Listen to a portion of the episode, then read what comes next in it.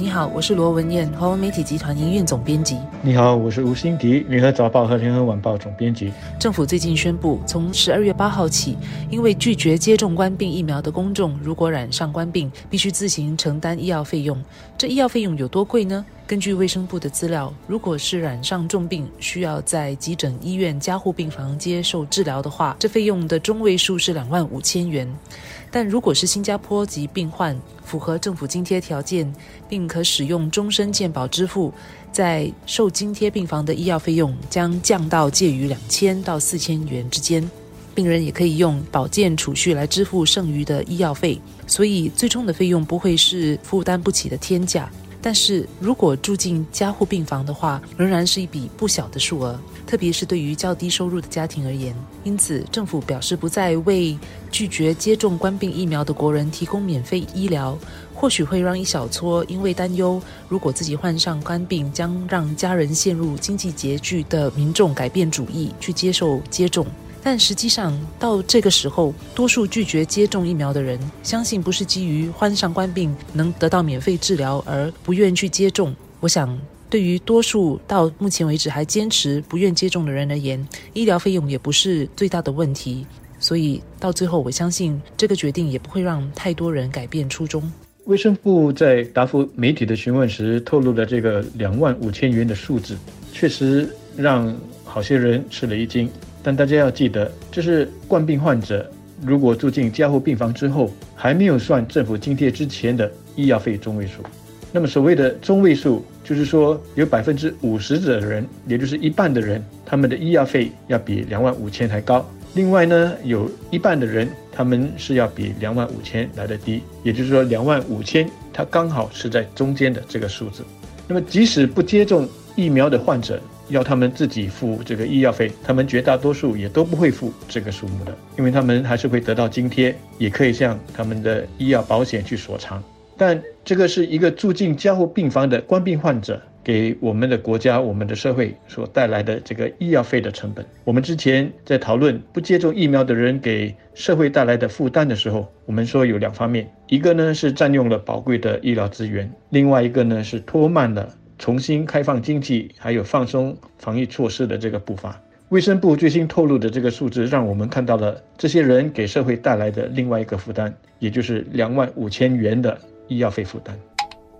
目前，我国人口当中已经有绝大部分完成疫苗接种，大约是百分之八十五。而数据也显示，染上冠病、患上重病而需要注入加护病房的，也以未接种者居多。本地医院的加护病房设施和医护人员有限，每占用一个病床，也就等于可能剥夺了患上其他病症、重症而需要接受紧急治疗的病人的床位。这也加重了国家整体的医疗负担。而数据也清楚地显示了，冠病疫苗能够显著地降低患上重症的几率。冠病疫苗在新加坡是免费可得的。接种疫苗的好处和不接种的风险，也都讲了很长一段时间。国人有绝对充分的时间和机会去接。种，因此，如果一个病人是因为拒绝打疫苗而需要住院，甚至是需要用到加护病房设施的话，我们不应该用纳税人的钱来津贴他所有的医疗费用，让他接受完全免费的治疗，而是让他至少支付部分费用。所以，拒绝接种疫苗的人患了冠病之后，是否应该承担部分的这个医药费？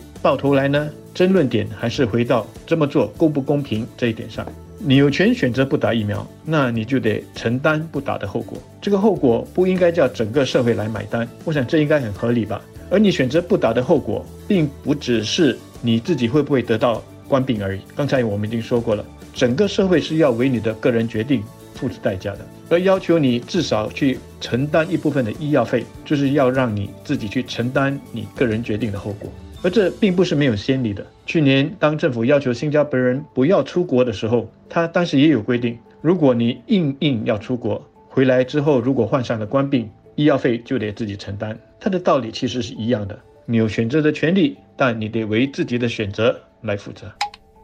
政府是否应该继续承担未接种者医疗费用的课题，不仅在新加坡引起讨论，在其他国家也成为一个议论的课题。澳洲就是一个例子。在新加坡政府宣布做出这个决定后，澳洲的前外长卡尔也呼吁澳洲政府这么做。他认为，澳洲的民众不应该为那些拒绝接种的任性于美国人买单。目前有许多国家是为冠病病患提供几乎免费的治疗，例如在许多欧洲国家。但也有另外一个极端，是政府完全没有津贴，而病人得承担高昂的医疗费用的，例如在美国。新加坡已经开始迈向一个我认为是比较公平的机制。让那些拒绝接种的人承担至少部分的医疗费用。下来，当新加坡已经迈向与冠病共存的时候，而患上冠病的大部分病人其实都可以在居家康复，大部分也没有患上严重的病症的话，我们就应当把冠病也视为跟其他的病症一样。我想，政府到那个时候，其实也不必继续为已接种的冠病病患提供全额的津贴了。我注意到澳大利亚在辩论这个课题的时候，似乎有点模糊了焦点。反对这么做的人说：“我们不要去妖魔化那些选择不打疫苗的人。”但是这其实跟妖魔化一点关系都没有的。这么做不是为了要羞辱这些人，也不是要定他们的罪。其实很重要的一点，大家可能都忘了：冠病患者获得完全免费的治疗。并不是我们所有新加坡人一向享有的这个基本权利，而是官兵疫情之下的一个特别安排。